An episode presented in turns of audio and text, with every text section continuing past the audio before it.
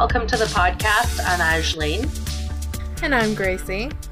And this is a podcast where we watch movies and then we discuss them and then we put the movie to both feminist and inclusive tests.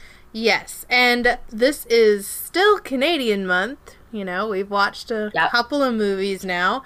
We're on movie number three, and the movie this week is called Where the Spirit Lives, which is a television movie that came out in 1989. Now, the reason why we're doing this movie is because uh, I think it brings up some pretty. Uh, a topic that is very difficult to talk about, uh, but a very important topic uh, in the history of Canada. It is referred to as Canada's, you know, uh, dark, um, dark secret or dirty little secret, um, and that is um, residential schools. Yes, and uh, I I had heard of residential schools before because uh, the U.S. had them. Um, but I'd actually heard more about the residential schools for Aborigine people in Australia.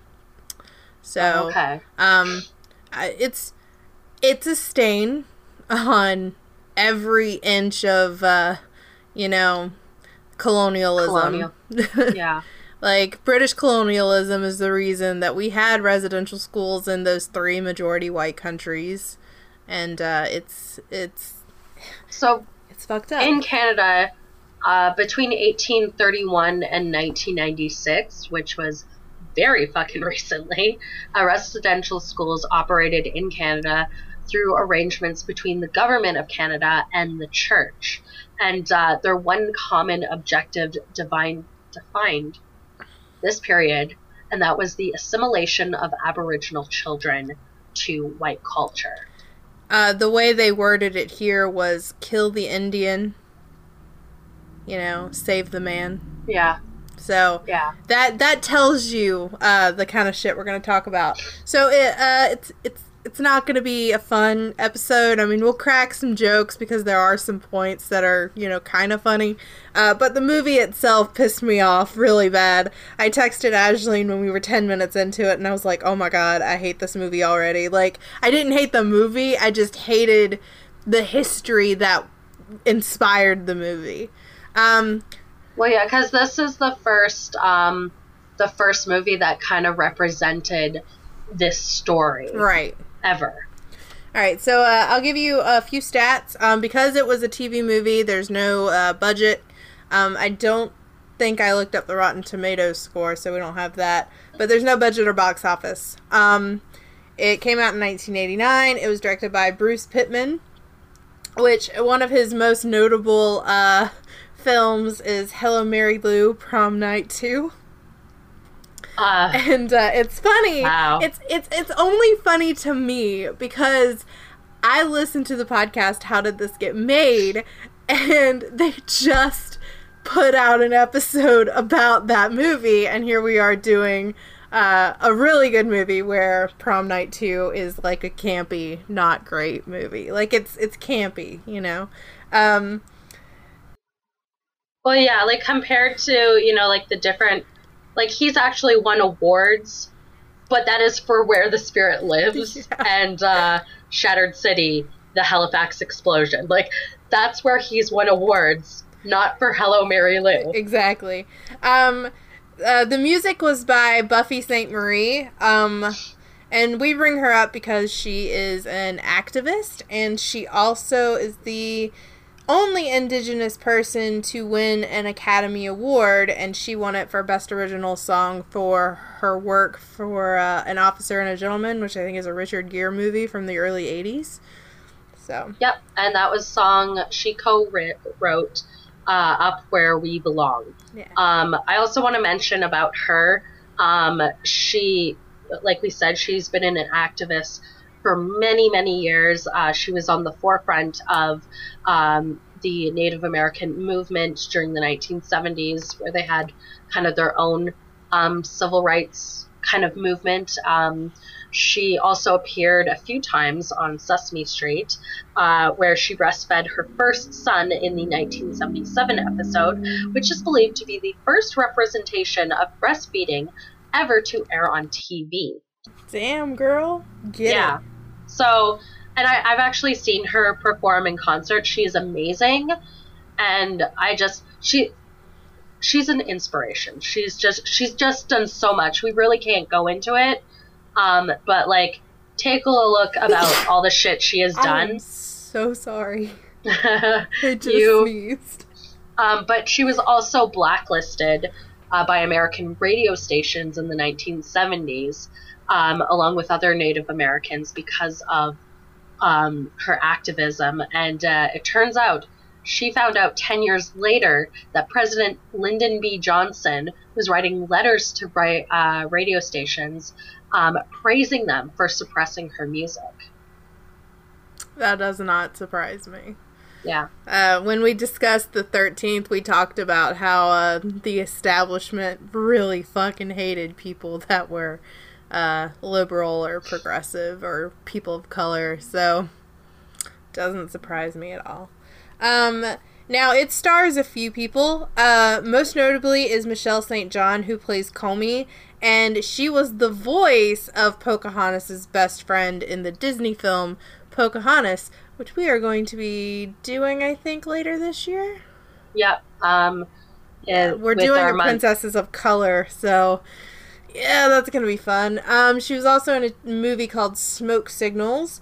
Uh, also starred Clayton Julian as Pita.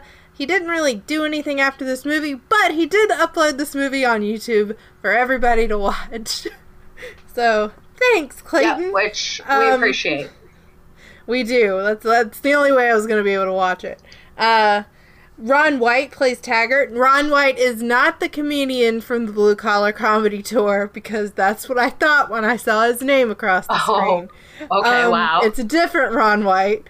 Uh, but he was in movies like Screamers and a Joan of Arc miniseries, but he passed away last year. Um, Oh. And then we have Ann-Marie MacDonald, who plays Kathleen, and she was in a movie that I have seen called I've Heard the Mermaids Singing, which is about two lesbians and an art gallery. So, and it's a good movie. Highly recommend it. I really enjoyed it. I actually um, haven't seen that movie, but But Aislene hasn't seen it, so I was like, well, guess what's going on the roster for uh, uh, LGBT month? Which, before we uh, get into talking about the movie, um, we're actually not going to refer to it as LGBTQA plus month anymore. We're going to call it GSM month because GSM stands for gender and or sexuality minority, and it's a little more inclusive than just adding a plus sign. Yeah. So we're gonna we're gonna call it GSM from now on. Uh, so movie, let's get into it. Uh, Yeah. Um, okay, so this movie starts off uh, with showing scenes of uh, of nature and uh, um, First Nations village, um, and then we see that a plane lands in the water and Oh, comes up. you completely missed where Komi's friend gets her first period. oh shit! Yeah, you're right. uh, but Komi gets her Komi's friend gets her first period, and then you see a uh, becoming a woman ceremony essentially, like when a woman, you know, like she's a woman now, she's got her first bleeding. And that that's vital only because it comes up later on in the plot. And Yeah. Komi's upset because she's not a woman, and all I could think was, "Girl, you can hold off on that." Oh no! You You, know what's so funny though? Like, well, not funny, uh, but like, I don't know if anybody else out there ever like had that feeling when you found out like your friend had their first period, and you were like, "Well, I need to get mine soon. Like, isn't it about time?" Like, I couldn't wait to get my first period for some And then it ungodly reason. Well, yeah, you know what? It, it was, uh, I guess, when I got my first uh, period, I was actually at my dad's house when my parents were separated, and my mom was so disappointed because she wanted to be there uh, to kind of help me out, and like, you know, she wasn't at that point, and uh, I ended up getting like this really massive maxi pad from my uh, dad's girlfriend at the time. Like, it was. I just remember it being so fucking big.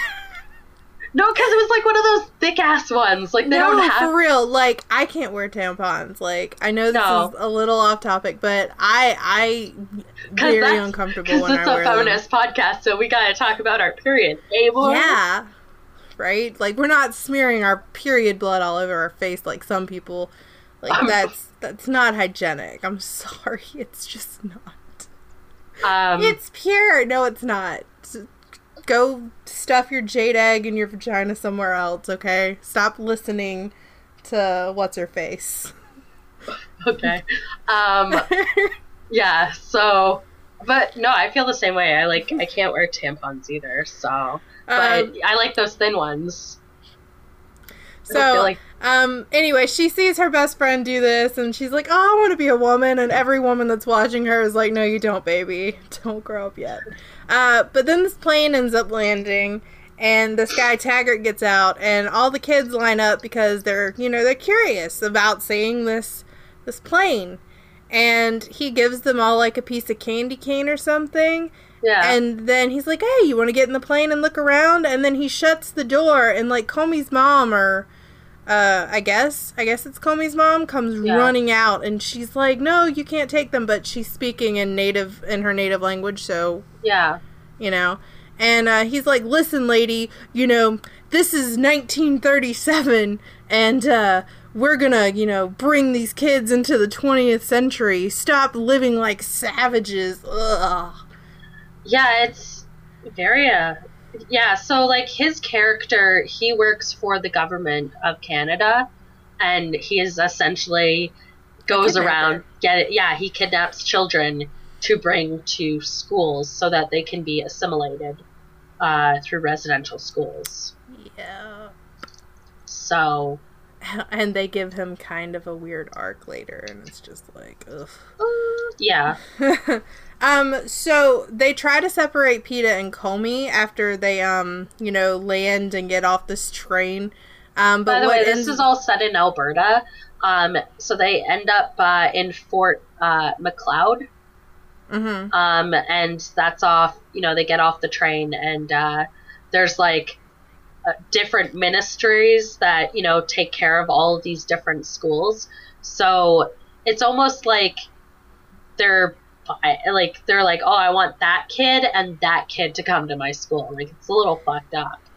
Yeah, you know what what's crazy, right? This movie is set place in the 1930s. And what else is going on in the 1930s in Germany, you know? Like Oh, shit. fuck? You know, like in Germany of course was drastically different in the sense that instead of a cultural genocide, it was an actual genocide. But there were a lot of similarities I thought from the way that they gather the kids and then separate them, you know, like like they would do when you got to a camp. They would put you in one line or the other, you know? And it's just ugh, it's insane. Um, but anyway, Pita and Komi end up going together to the same residential school, thankfully. And it's only because Komi keeps hold of Pita the whole time and refuses to let them get separated. Yeah. But they get to the new school and they get put through a hellish bath and they get their hair cut and forced into these clothes and all of their native clothing is, you know, taken away to be burned. It's it's horrifying. yeah, and then like someone refers to her as a marvelous creature, which is dehumanizing language, and I'm like, man, fuck. And at this point, we're like only 15 minutes into the movie, so I'm like already livid. It's gonna be a long. Well, I, I do wonder though if that was like the intention of the movie to make it almost like it is um, the concentration camps, right?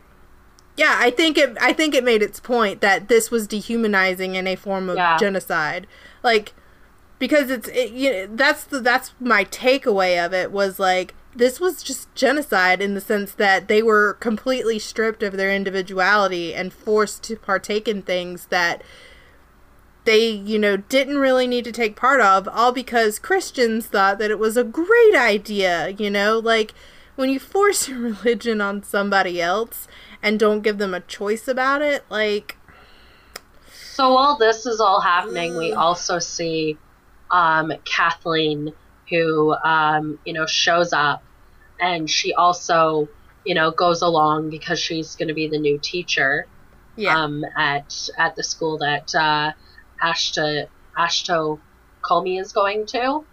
yeah. Um, and and uh, the way she's kind of like she's you know bright eyed and bushy tailed, sort of you know like I'm gonna do good for society. I came all the way from Cape Breton, Nova Scotia, and here I'm I gonna am be a in I'm gonna be a white savior.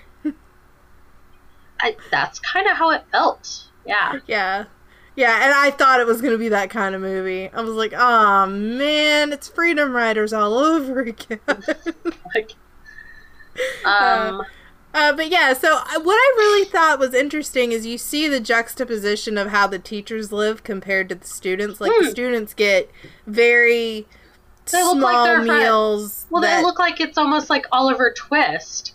yeah. you know, in the in the 1850s. Yet the you know the teachers are living in pretty much luxury and Oh, eating man, like you know the like- best cut the best cuts of meat and stuff. And here these kids are having you know mushy porridge and beans and shit. Yeah, like it's there. I thought that was an interesting juxtaposition.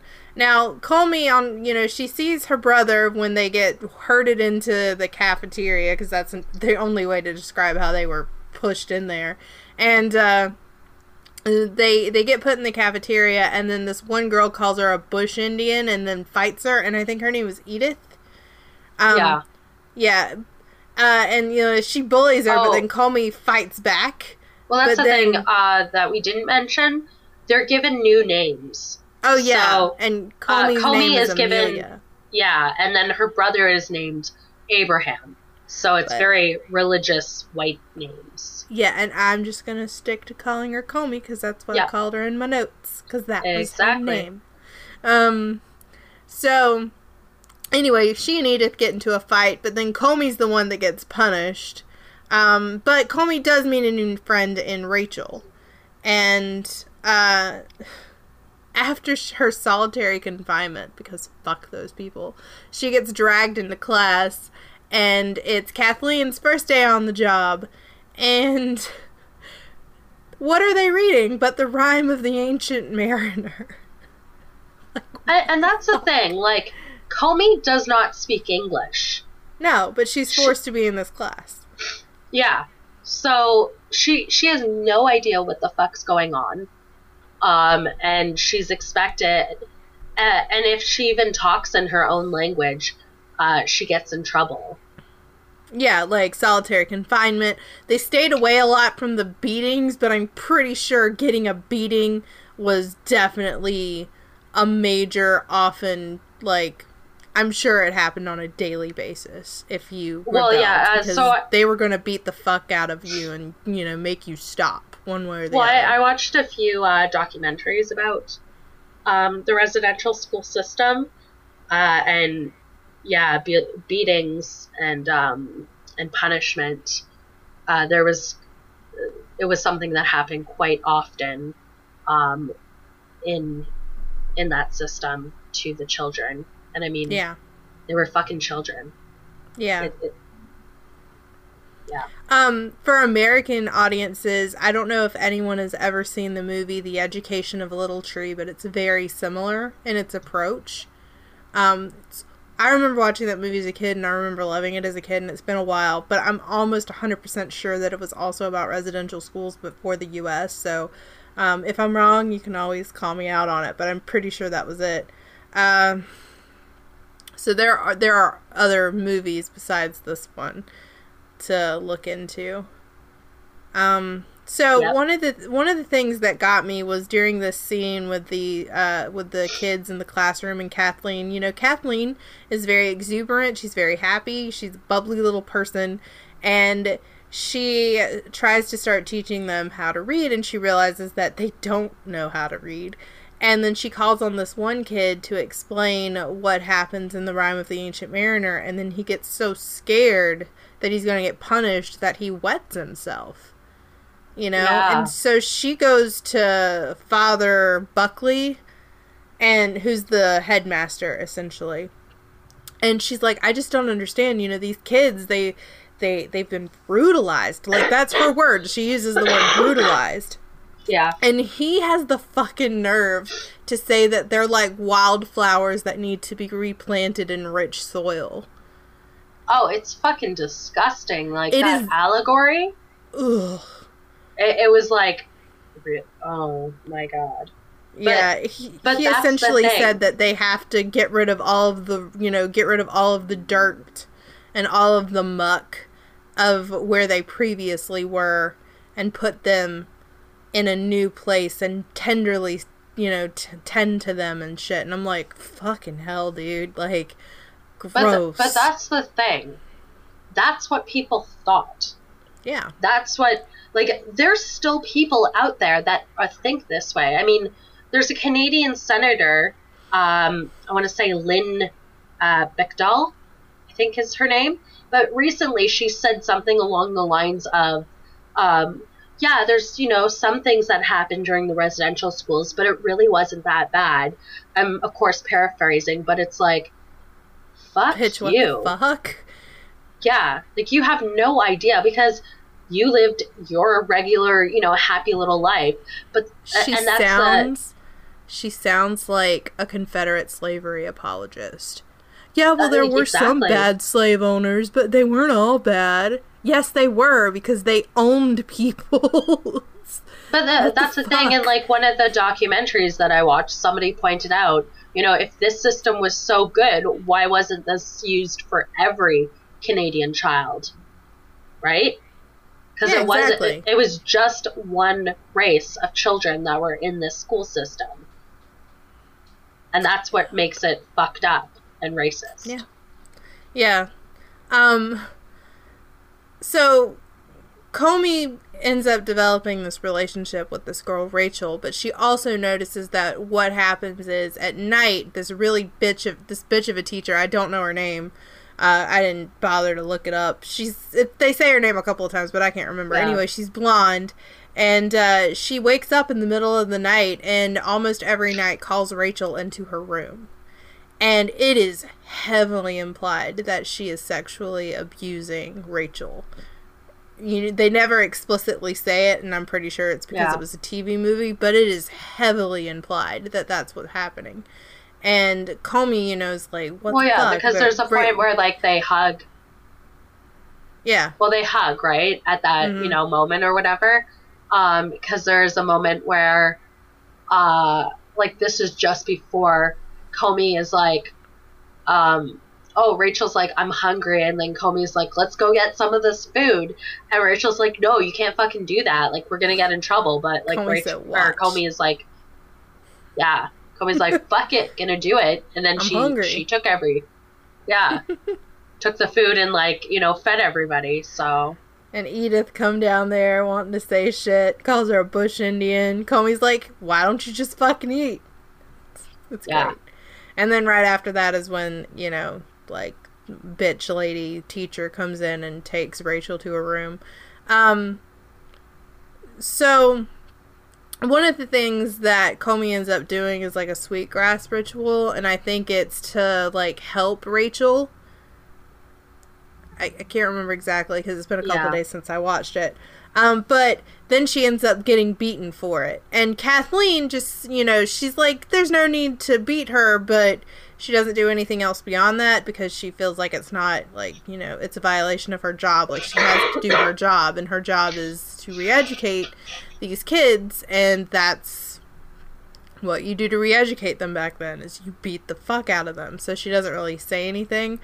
But she does end up kind of creating a relationship with Komi.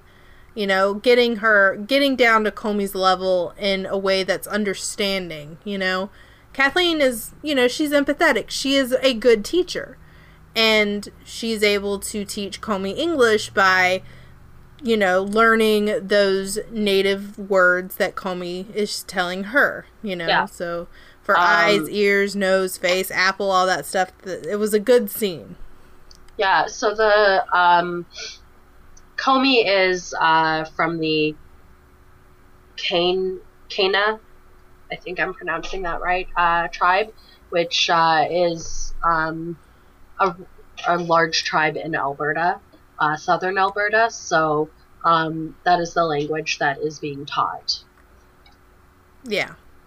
Yeah.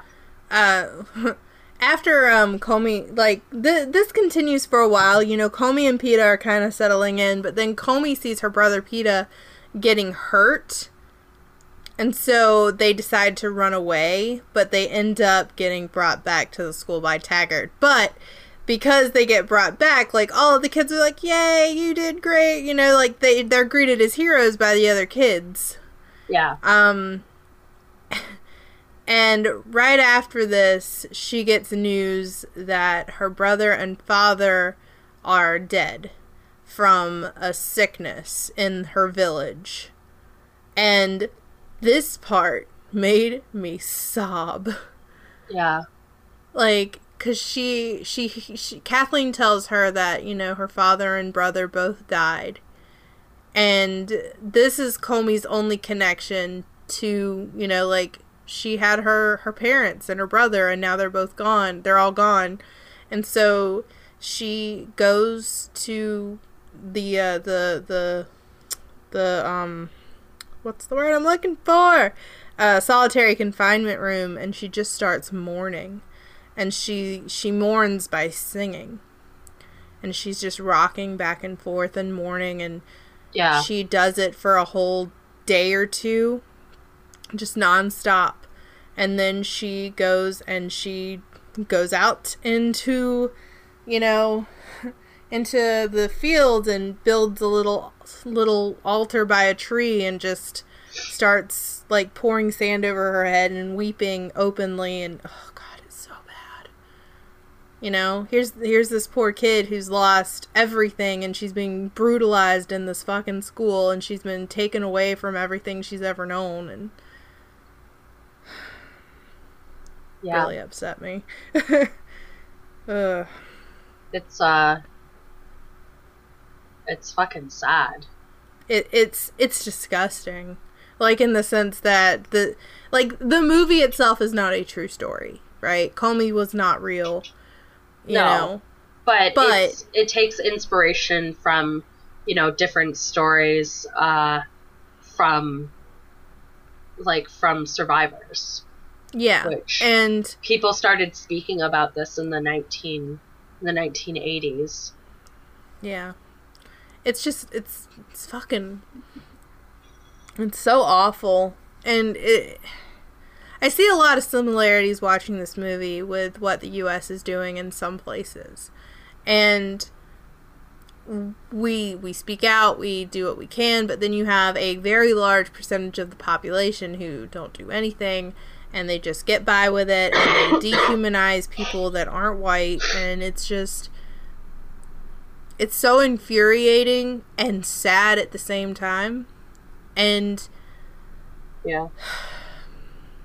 it just it I know like I'm not trying to make it about me and my feelings because like that's insensitive, but it is infuriating to fight as hard as you do and have people, you know, like just like today news got out that a 16-year-old kid that was being held at the border uh, died and he'd been a, he'd been there a week and it's the second one second kid that's died in US custody in the past 2 weeks or maybe the third and like the fifth since December.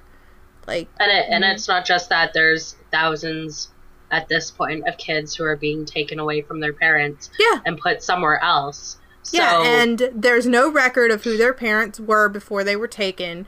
And so what we're seeing now at the border with the Trump administration is very, very similar to the cultural genocide that we saw with residential schools, except this time they're targeting Lat- Latino people, Latinx people, instead of indigenous people.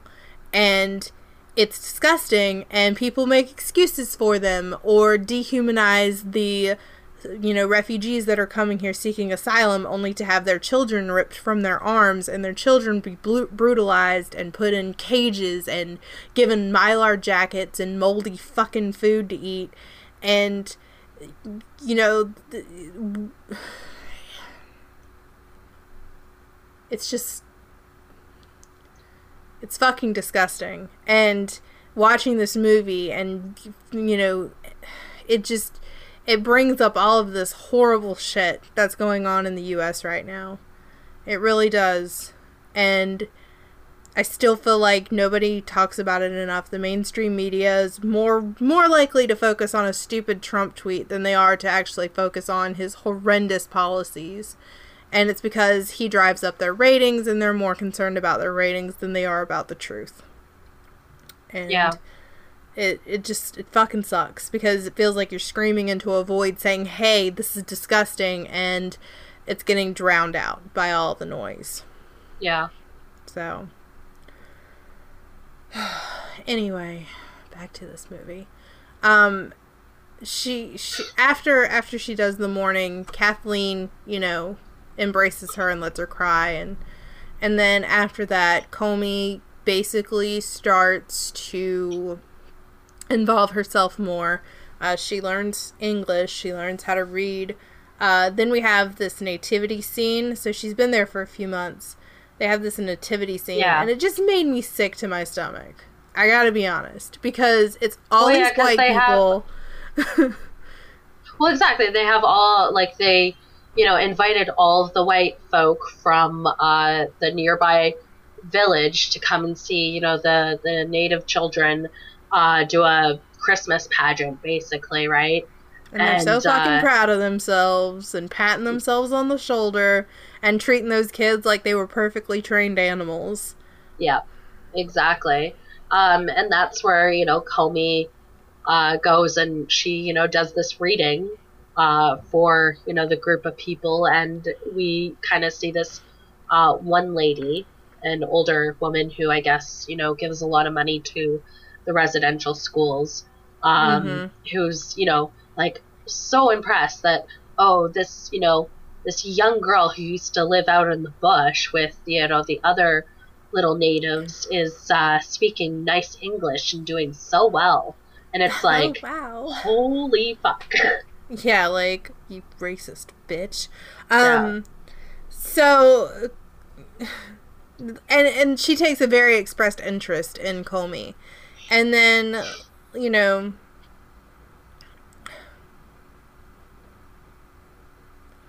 uh Komi you know, I think it was that night or later on, she ends up uh, having a discussion with Rachel because throughout this movie, you see that blonde teacher bitch calling Rachel into her room. And Yeah, you know, you know what's going on. And Komi's like, I don't understand. You know, you should tell someone. And Rachel said, There's no use in telling anybody. You know, like, you just gotta suck it up and you gotta deal with it. Because they're powerless. They feel powerless. The school has stripped away any sort of power they might feel, you know, to assimilate them. And it's just disgusting. So Uh, this is when, um, is this when Rachel? No, not Oh, okay. yet. Yeah, it's after this that we find out that um the widow lady wants to adopt Komi. Yeah, Never mind that we saw Komi's mother at the beginning and nobody said she was dead. Like her father and brother are supposed to be dead, but she's not dead. yeah, Um and then Rachel a or no, the widow lady asks Komi what she wants to be when she grows up, but she uses the name Amelia. She goes, "Well, what do you want to be when you grow up, Amelia?" And Komi's like, "I want to be a woman," you know, like because to her and her culture, being a woman is one of the be- most important yeah. things you could be. You are you are a vision of immortality because you live immortally if you have children. Like you live through your children and your children's children. It's very powerful, you know, to think about and she wants to be that. She wants that legacy. So and this is when she gets her first Yeah. period is like right after this.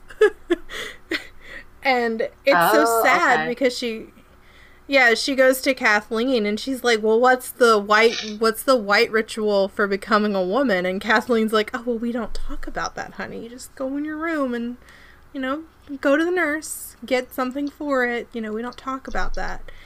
And which is really you know, sad Komi's if like you think really about it. Well, yeah, because if you Yeah, think about I it, right, Com- like, well, because in their, you know, in their culture, they, you know they embrace that you know uh, womanhood and like you know what a period is and um yeah they have that, a big huge ceremony celebrating exactly. it exactly know? and and Komi's disappointed because she's like, white people don't fucking do this. What the fuck? This is so messed up. And so she goes to Esther, and she, you know Esther and she, you know she and Esther. Well, she and Esther kind of get into a fight at first, you know, she's like, I don't understand you. Like, why the fuck are you being like this? You know, I respected you because you stood up to them, and now you don't. Um, but after their fight, you know, Komi asks her to help her with a ritual, you know? So Esther yeah. does. Esther helps her up. You know, they, they do it in secret, and they basically have, you know, Komi's ceremony like she saw her best friend have. And it's so sweet. And it's so beautiful. And that's the part where they talk about how, you know, to have children is to be immortal. It's pretty fucking cool. Um, so after this, or while this is happening, we see Komi and Pita's brother and father come up to the school. Yeah. And ask for them. And fucking Father Buckley is like, uh, there's nobody here by that name because they use um, Komi and Pita's real names instead of Amelia and Abraham. Yeah. They're Christian names. And Kathleen just stands there in shock. And after the, you know, after Buckley says, you know, there's a town two miles down where they might be at that residential school, Kathleen confronts Buckley and she's like, Well, I don't understand why you would lie to them like that. Like, why you told Komi that her parent, and her father and brother are dead and they're alive. And yeah, this is the most infuriating part of the movie. And this movie, is, this part, Father Buckley says, looks at Kathleen and basically says, Would you rather her waste her potential, or like, would you rather her grow up and have all of this potential that we've given her by making her more white? Or would you rather her go back to her people where she has no future and she'll be bedded by a bevy of men and give birth to a brood of bastards? And the oh, thing about boy. this is yeah, the thing about this is is you've taken a child out of her home, out of her culture, and you have put all of these expectations on her and molded her and forced her to have what you think is a good life. Yeah. Like the worst thing about all of this is the idea that white people, white Christians know better. You know? Well, that's that's and, the basis of like colonialism is that white people came in and they were like, uh, I don't know what the fuck you guys are doing, but like we know what we're doing and we're gonna like throw uh, our culture on top of you guys, or you know, we're just gonna kill you. Yeah, like assimilate or die is essentially that's that's essentially what colonialism world, world is history. and has been for. Yeah. Let's be honest. Like well, the majority you know, the of the world in, uh, has been. Like except for except for the Far East, pretty much all of the world has been influenced by British colonial rule. Like they they destroyed wherever they went. Like yeah. so many countries in Africa, uh, the indigenous people of Australia, um, India, until the uprisings that for- forced them out. Um, you know, the indigenous people of Canada and the US, like slavery, you know, that kind of stuff. Like, holy fuck, man. Like, we have a horrifying, brutal history. Yeah white people are the worst. Well, it's it's like that part it's in Pocahontas when you know her father is like these white men are dangerous. And it's like that is history. World history. Yeah. world history in one sentence. These white men are dangerous. Like honestly what should have happened was uh they should have you know like not become friends with us because we ruined shit. Like and then maybe we would have gone back to you know Europe like the Vikings did. Ay, Jesus Christ! Like we have Just absolutely shoulda happened. not not you know like historically white people have absolutely no fucking respect for anything that is not non-white. no. Well, fucking yeah, that's why. That's why we wear, you know, Indian hair headdresses at fucking Coachella. And put dreads know- in our hair and think, oh, we're so fucking cute.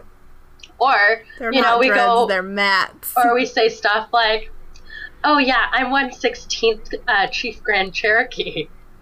oh, Chief Grand Cherokee.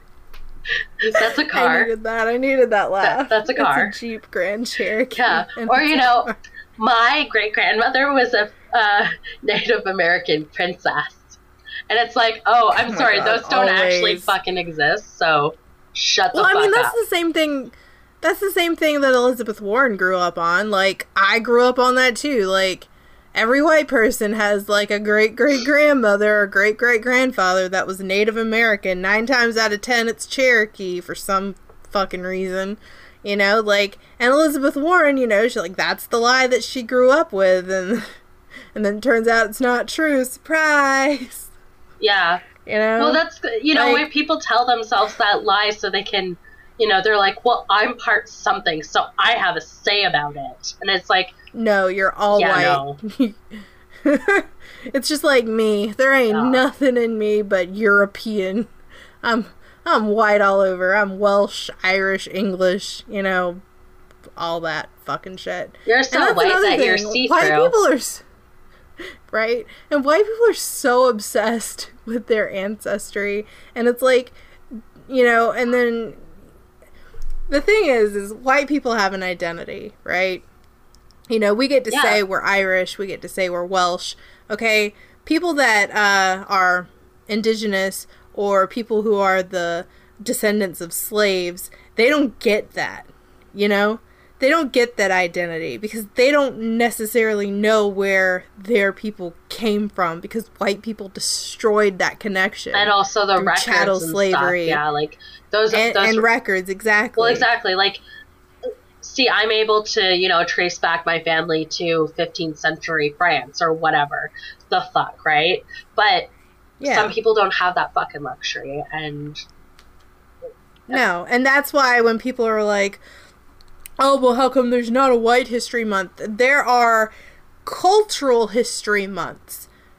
You know, like Yeah. there's Asian America Month, there's uh Black History Month.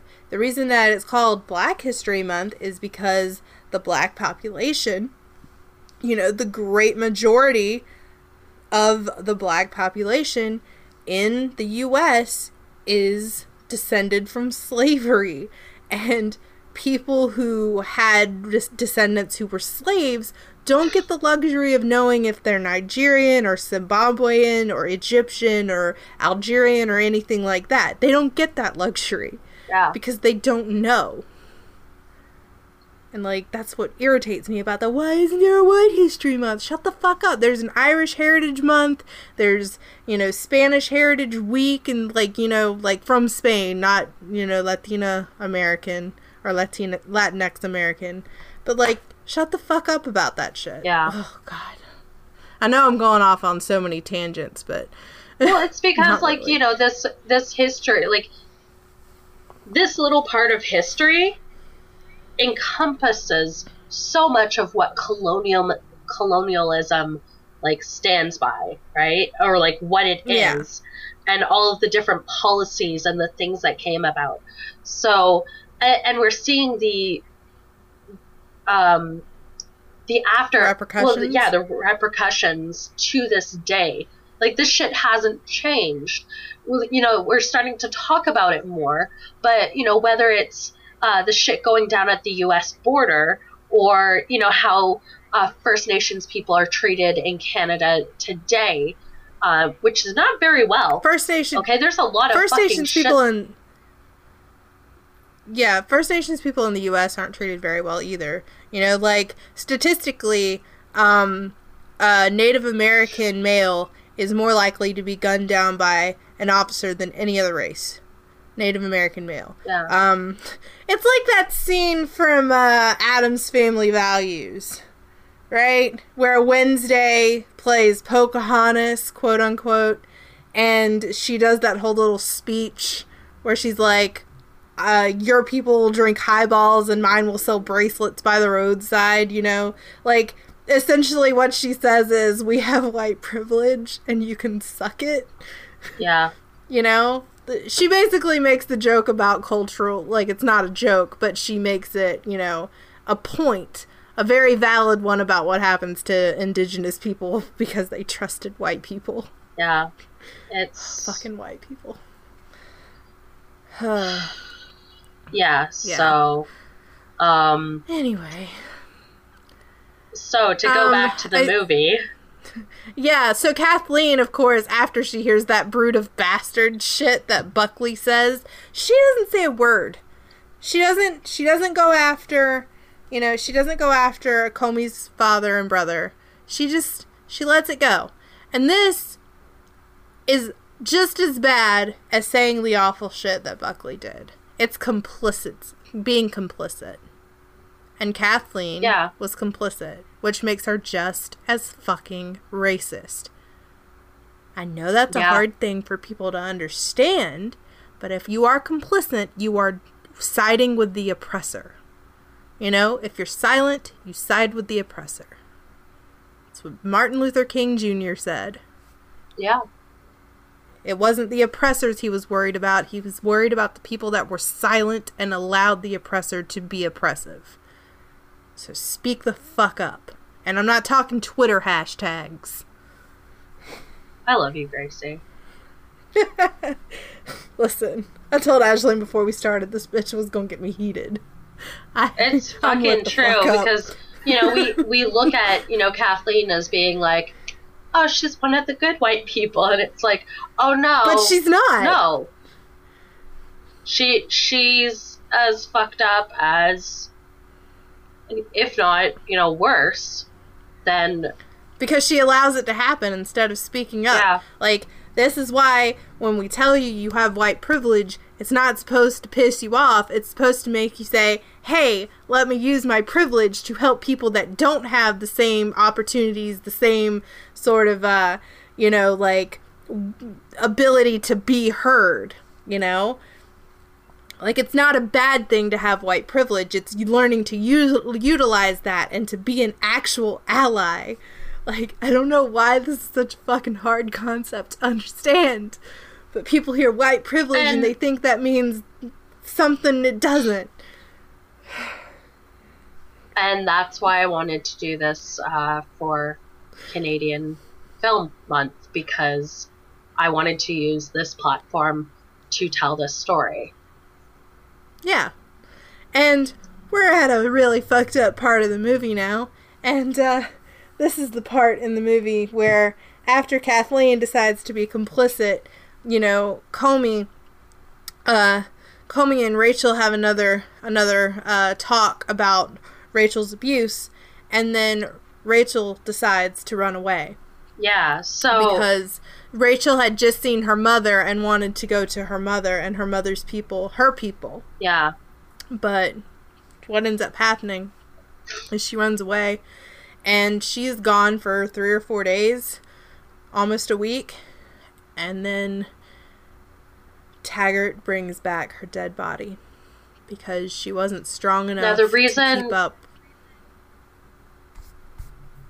Well, like with the ele- uh, elements and stuff. Um, so this uh, this part of the movie is reminiscent of uh, what happened to uh, Chanie uh, Wenjack, um, who was a young uh, First Nations boy, um, Ojibwe actually, um, who went to a school uh, near Kenora, Ontario, and he left that school and was trying to walk home.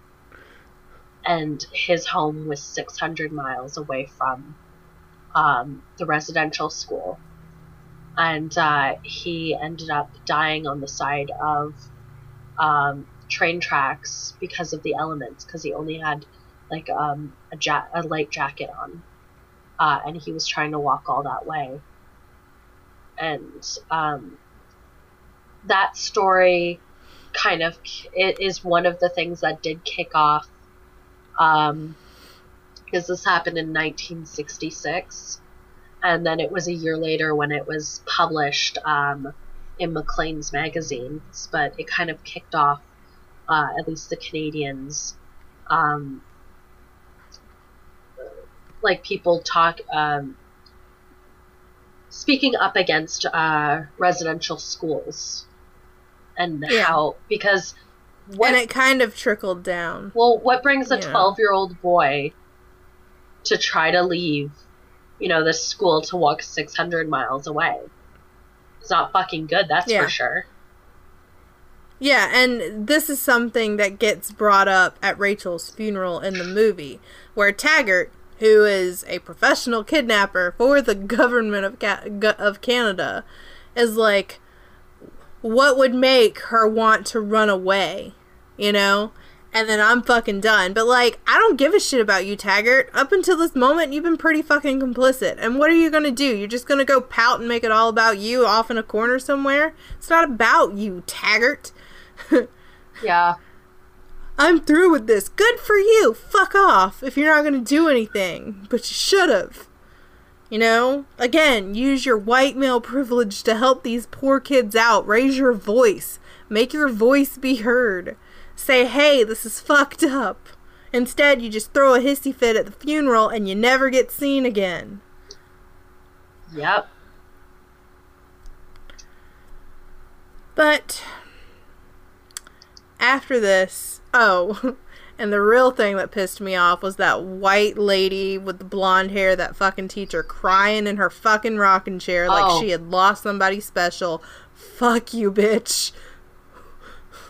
What a cunt. yeah Oh god. You know, Yeah. Ashley, y'all been listening to this You're not podcast. fucking wrong. I don't use I don't use that that word No. very often. that's a word i use because i'm an awful person so but no I do not not, use that word often, but she is well deserving of that title, and nothing pisses me off more than a woman who is complicit in patriarchy. not just that she was a fucking abuser exactly. Like, fuck you, bitch.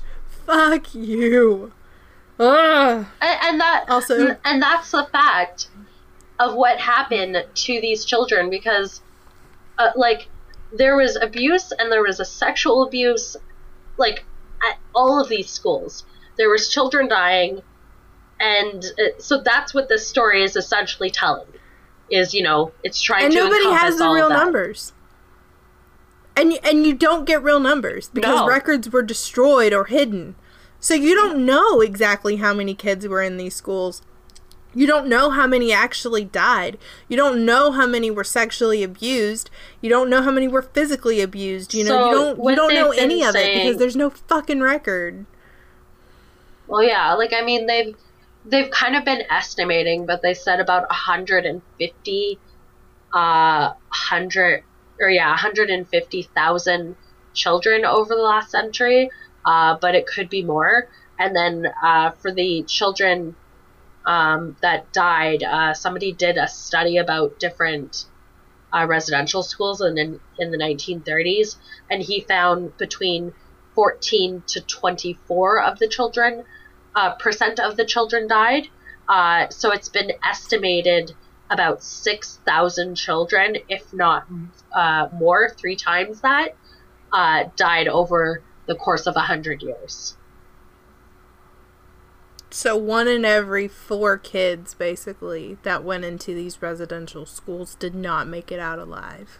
Possibly, yeah. And that's a lowball number. Uh, well, yeah, six, yeah, 6,000? Yeah. Like 6,000 That's- 6,000 children. But we don't talk about it because that's just statistics. Yeah, it's just, just But, like- statistics aren't the same as stories. But like I mean that's that's the amount of a small of a small town. Or like a, yeah. a medium sized town. Like that's a lot of fucking children. Ashley, you've been to where I live. Our city has about six thousand people in it. That's Yeah. a whole city of where I live. A whole city Yeah. of kids, fucking killed. Yeah. Either by the abuse or the neglect or taking their own life because they couldn't handle it. or trying to run away. And then the or trying to run away. Yeah, and uh, and I have like more uh, more things to say about this, but I think uh, I'll leave that till the end. Yeah, we're almost done, thankfully. Yeah. Uh, so after Rachel's funeral, Komi, you know, Komi and the others build a funeral altar for her and place her body on it in a traditional manner. And because they did something traditional and non Christian, they have to be punished. And Pita is about to get the ever loving shit out of him, beaten by this guy that has been an antagonist throughout the whole movie. I can't remember his name. But before he does, this one kid, George, who uh, Komi had had kind of a little flirting with, you know, they were like 13, 14 years old, that sort of thing, you know. They they made a cute joke about how they were going to go to Hawaii together, you know. Oh, yeah. That kind of thing. Oh, yeah, because, like, he. Yeah, he- so George ends up uh, going to bat for Pita and is like, no, you're not going to, you know, you're not going to beat him. And then they get into this big fight with the guy and they beat him up. And then George gets arrested and taken away in handcuffs. yeah. And we don't know what happened to him, by but I'm gonna bet it was awful. But I think that's also a representation of like uh, what this uh, all of this that um, that has happened, um, like with the residential schools, and you know where where things happen because there there are a large amount of um, First Nation uh, men who go to jail. Yeah. So I, I that was Um, what so that it's just like it is down is. here. Yeah. Yeah. And what did he get punished for? Defending himself? Like, what the fuck? Yeah. But they didn't care. He hit a white guy. It's lucky he wasn't lynched. You know? Yeah. And that's saying something about how fucking horrible it was. Because I can tell you right now, you know, with what happened in the South, as someone that has grown up in a southern town and uh, seen the kind of racism that I have, I, I, I've, I've grown up around it. And it's like, it's very similar to. White people just don't like to talk about their bad history. They try to downplay it. They try to say, oh, it wasn't as bad as it's made out to be. Which is why, like, in high school, I didn't have a very clear understanding of any of this. But listening to history podcasts, reading books like uh, Lies My Teacher Told Me, you know, and reading history books and realizing that, you know, essentially we get fed this idea that it wasn't that bad when actually it was fucking horrific. And it's why Ashley and I bring up the dollop so much because they cover a lot of this really bad, awful stuff. Yeah. And yeah, they try to make you laugh, but I mean, they've done they it just it's a lot. it's I I know I'm kind of babbling. It's just it's a lot. um so anyway, uh Komi is supposed to go and stay with this widow lady she's going to adopt.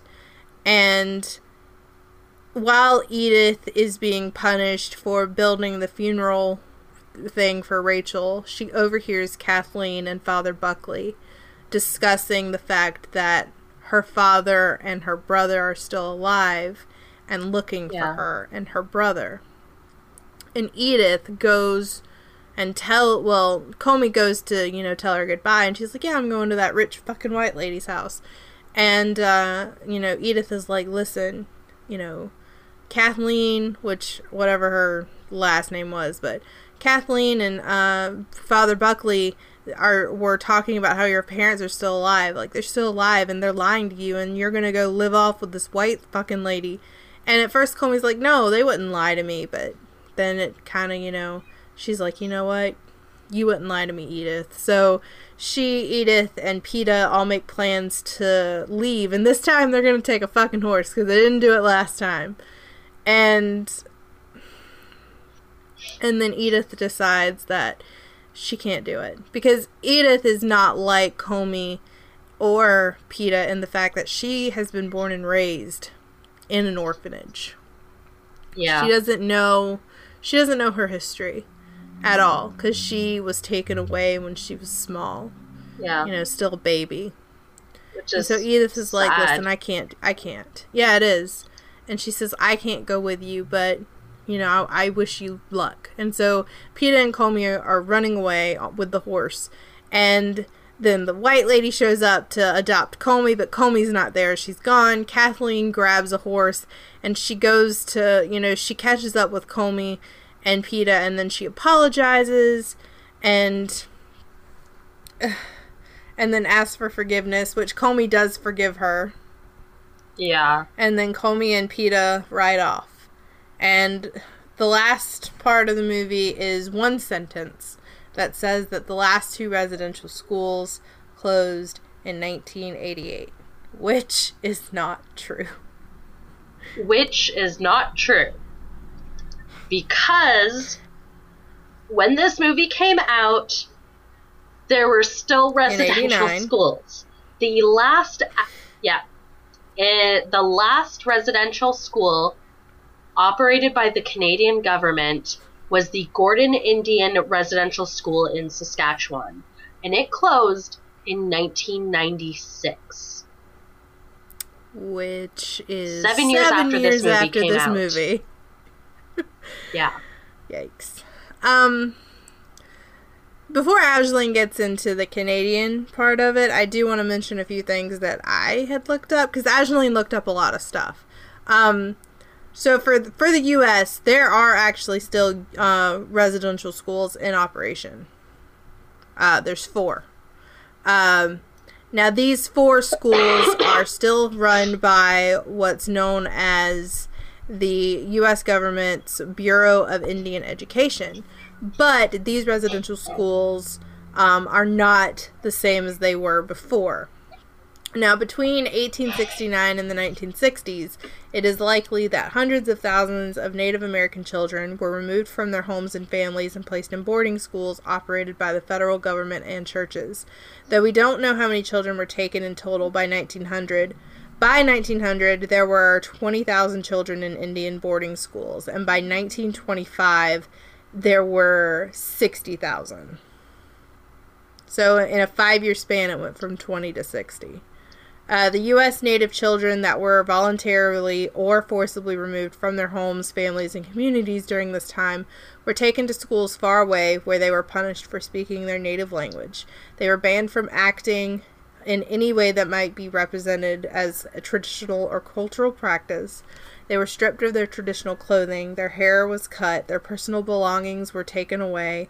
Um, they suffered physical, sexual, cultural, and spiritual abuse and neglect, and experienced treatment that in many cases cons- constituted torture just for speaking in their native language.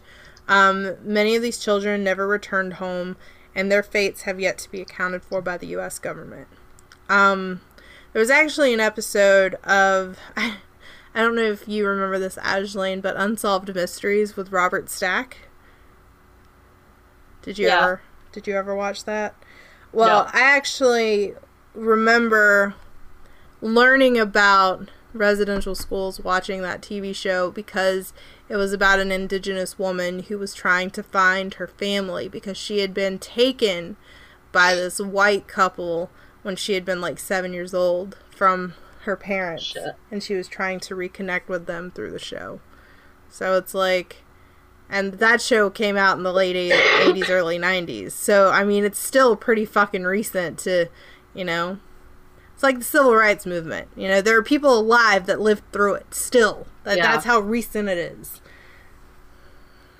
Ugh. but yeah all, But, all of yeah, them like that's i'm the gonna thing. We can't. go ahead Sorry, your mic keeps like cutting out, and then there's like a long. Can you hear me? yeah i can hear you Hello? just fine yeah Yeah, like there's a your mic keeps cutting out for like long periods of like like a full two seconds, and then I'm just like, That's why like our our sound's gonna be like way off because of that. I'm sorry, you have to edit It's not it. your fault. Yeah, Yeah, well, my, it's- my mic is giving me a bitch fit. I really got to get a new one. Um, but all of uh, all of my information, I'm gonna um, link it up on our Facebook and Twitter. Um, might be multiple Twitter posts, um, but all of our sources I am gonna put up. So if people want to read more, like I have some stuff from boardingschoolhealing.org and uh, NPR. So yeah, we'll we'll definitely link up. Uh, but Aislene, why don't you uh, tell us more about the Canadian residential schools? Um, so there's a lot of fucking information, by the way. Um, but the the thing that I want to kind of focus on is um, like it was cultural genocide. Um, Yeah. and it wasn't until 2008 uh, when it was um, when there was a public apology that was done by Prime Minister Stephen Harper um, on behalf of the government of Canada and uh, the leaders of other federal parties uh, in the House of Commons. Uh, nine days previous, the Truth and Reconciliation Commission uh, was established to uncover the truth about the schools. The commission gathered about uh, 7,000 statements from residential school survivors through public and private meetings at various local, regional, and national events across Canada. Seven national events uh, were held between 2008 2013, commemorating the experience of former students of residential schools. And in 2015, the uh, TRC concluded uh, with the establishment of the National Center for Truth and Reconciliation and the publication of the multi volume report detailing the testimonies of survivors and historical documents from the time. Uh, the TRC report uh, found that um, the school system amounted to cultural genocide. Um, Yes. and that's, there is a that's- lot of information uh, that of stuff that has happened and and, and I really can't just tell it all in one podcast. Uh, but what I can do is give you, uh, if you want to like learn more, there's some amazing documentaries out there that you can go and check out. Uh, there's Sleeping Children Awake, which was from 1992. Um, there's also We Were Children, which was from 2012. Um, and then uh, another one, uh, which is an American documentary called Our Spirits Don't Speak English from 2008. Uh, there's websites like the wherearethechildren.ca uh, that has timelines, stories, uh, resources about uh, what happened to these children at re- residential schools. Um, there is also a lot of sadness uh, in the in the different communities from this uh, because there's you know there's uh, First Nations people you know today whose you know parents and grandparents uh, went through this and that that Well, I mean, in the U.S., it creates sorry I was just gonna say, you know, it's basically um in the US they call it the lost generation because you did. You lost an entire generation or two or even three generations of indigenous people and their culture and you know completely wiped them out. in Canada they didn't have to kill 'em about to do it. generations Yeah. um, and that that becomes like repercussions for the next generation and it's going to take this generation like that healing is not going to happen this generation it's going to take several different uh, different generations for that healing for that you know ongoing um, like from you know the different forms of abuse uh, to kind of like be um, be rectified and that's why I- think that you know there are things that people have done that are like steps in the right direction, but I still don't think it's enough. Mm-mm. And it ties into the idea Because, I mean, of there's- insti- I was saying it ties into the idea of institutionalized racism, which, you know, people like to say does not exist. But if it didn't exist, we wouldn't have, uh, you know, all of this horrifying shit that we're still trying to educate people on because, you know, like I said, the kind of education I did, if I hadn't have self-educated or, you know, learned from other people about what really happened, I'd be just as ignorant as others. Well, that's the You thing. Like, this was a legacy because of the system, uh, and there is a huge increase um, of post-traumatic stress, alcoholism, substance abuse, and suicide uh, that persist in Indigenous communities today. Um, and and there's a lot of it. Like, I mean, there's there were stories coming out. Um, like as recently as you know a couple of months ago of uh, indigenous children in some of these far out like communities uh, on the reserves of you know wanting to kill themselves or or killing themselves like like 12 year olds and stuff it's Yeah. obviously Uh, i don't have all of the me huh you're not telling me anything that I'm surprised by. I mean, I'm horrified, but I'm not surprised. Like you can't you can't like abuse and destroy an entire generation and then there not be repercussions. yeah You know? Like it just and, and that's the thing there like there is still racist attitudes in mainstream canadian society uh like to this day and it's i don't want to say it's mind-boggling because it's not it's not at all like there there's horrible horrible things that everyday you know canadians that think that they're just normal good people believe of First Nations uh, people. Like it, it's there is so much systematic um, racism in Canada that we don't like to talk about. But I I I consider myself somebody who like I'm I'm not as proud of uh, of being a Canadian as I once was uh, because of because of this. I'm sorry, I'm just getting over a cold, so um, it's okay. there's that.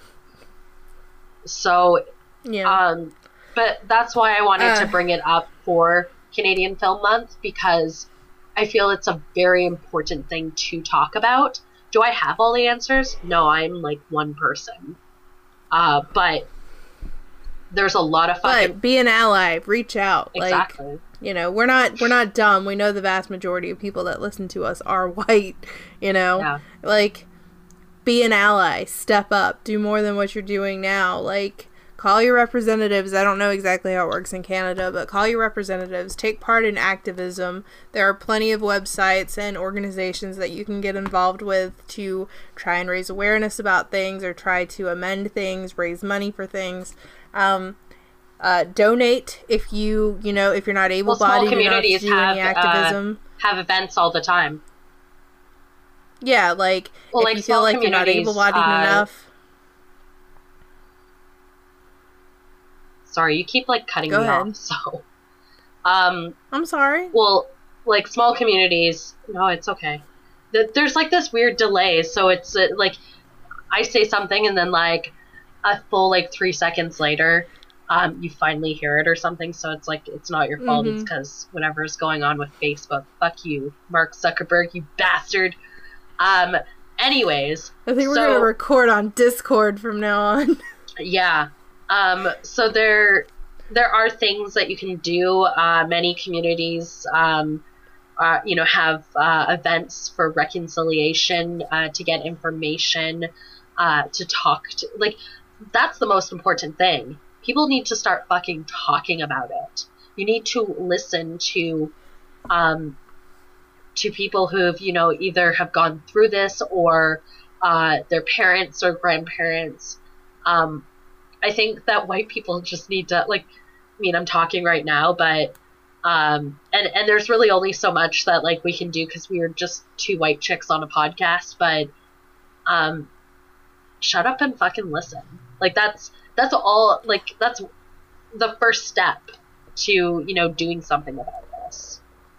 Also, don't rely on somebody else to educate you. Thank you. Educate yourself. And do not do not talk over someone when they're trying to explain something to you by making apologistic things like not all white people. I'm an ally. Like you don't have to, you know, reassert yourself if you are actually what you say you are. Just fucking do it. You know? yeah. Just just fucking do it. Um, and there are ways of doing it, even if you're not able bodied, even if you don't have money.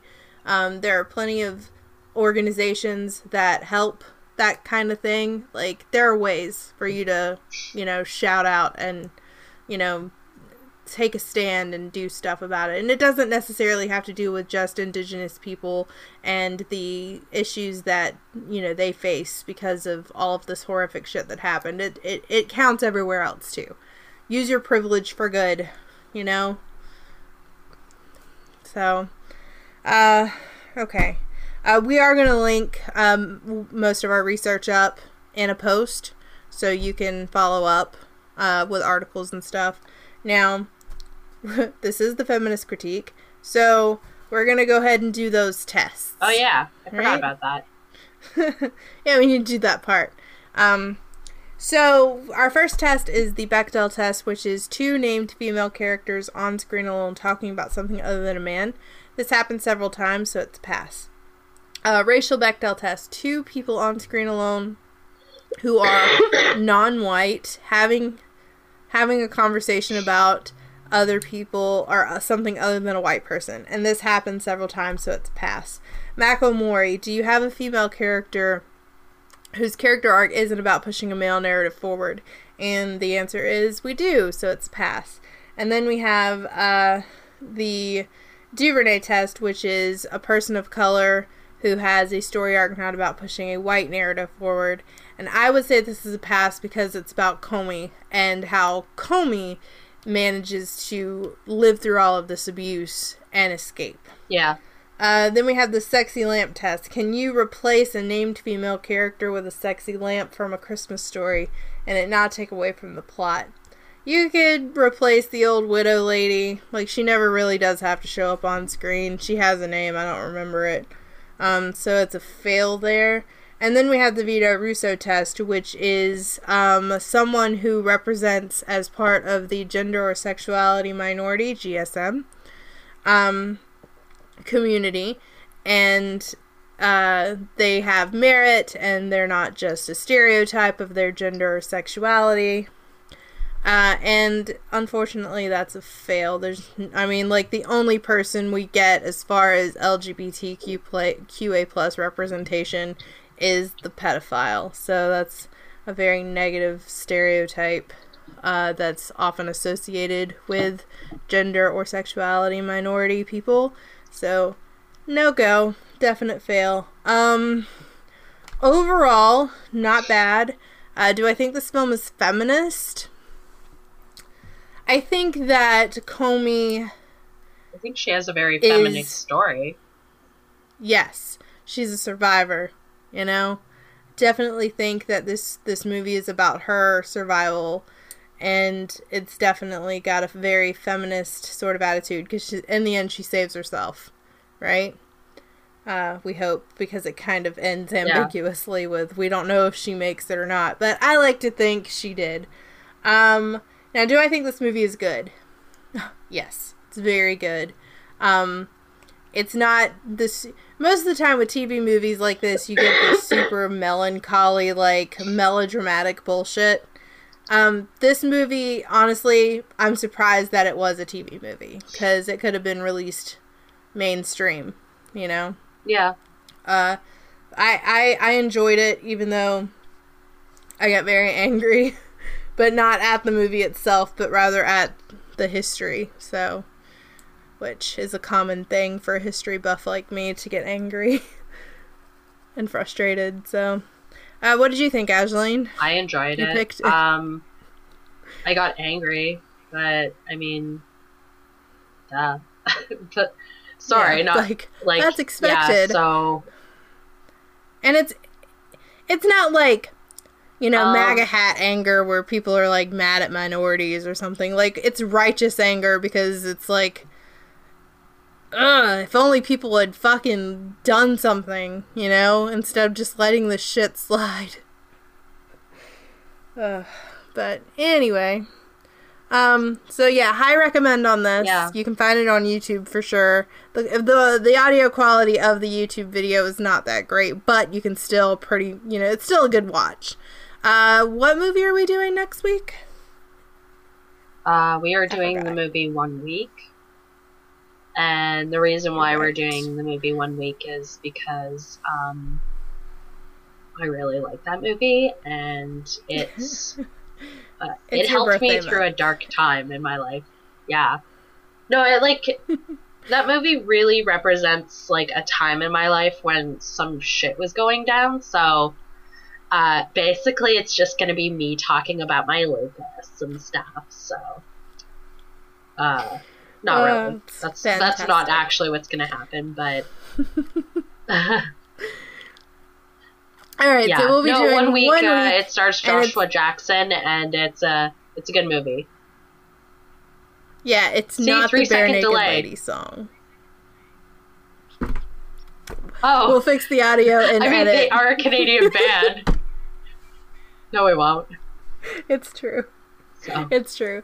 Um, also, be sure to check out our Patreon, where um, I believe what are are we doing? We oh yeah, uh, we'll have our Law and Order Special Victims Unit up because you know Patreon pilots. We do pilots of TV shows. Did I even Uh, we've already Friends done up? Friends and the Big Bang.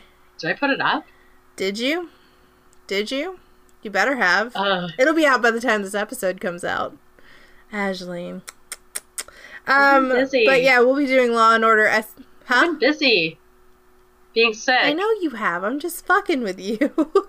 uh, anyway, Friends will be up for sure by the time you listen to this podcast. Law and Order SVU will be out before the end of the month. We are really going to try and make sure we keep on that first Thursday, third Thursday thing, but we got to get used to it first. Uh, all you got to do is pay a dollar and you have access to all of our uh, content on Patreon as far as that. It's one tier. You can always give us more than a dollar, but a dollar's nice. Um, Uh, and if you want to check us out everywhere else, you can check us out on Facebook at facebook.com slash the feminist critique podcast, our Gmail, the feminist critique podcast at gmail.com. I am on Twitter at South of Grace. And I also have a Discord of at South of Grace. And I think um, Tumblr isn't, you know, gonna work out. I don't have time for Tumblr. But I do think that um, what I am gonna do is start creating a feminist critique Discord. Okay. So uh, we'll link that up when it's all set up and I've got all the mods and bots and stuff ready. Uh, and then it can kind of police. And it. Gracie can teach me how Discord works because I have no fucking idea. I'm getting fucking too old for this shit, okay? Make things easy. Sorry. It's true. Hello? Gracie, you got really quiet. I can't hear you. Well, um. Did? Okay. Anyways, uh. This is awkward because I can't hear Gracie at all. So I'm just gonna say that we've got.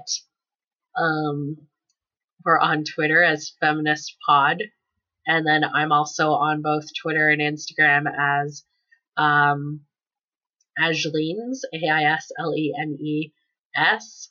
And then I also have my Instagram for my drag name, which is Aurora Borealis.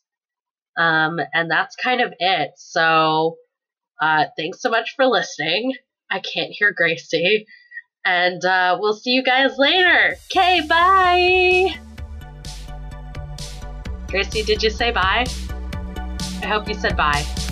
Okay, bye.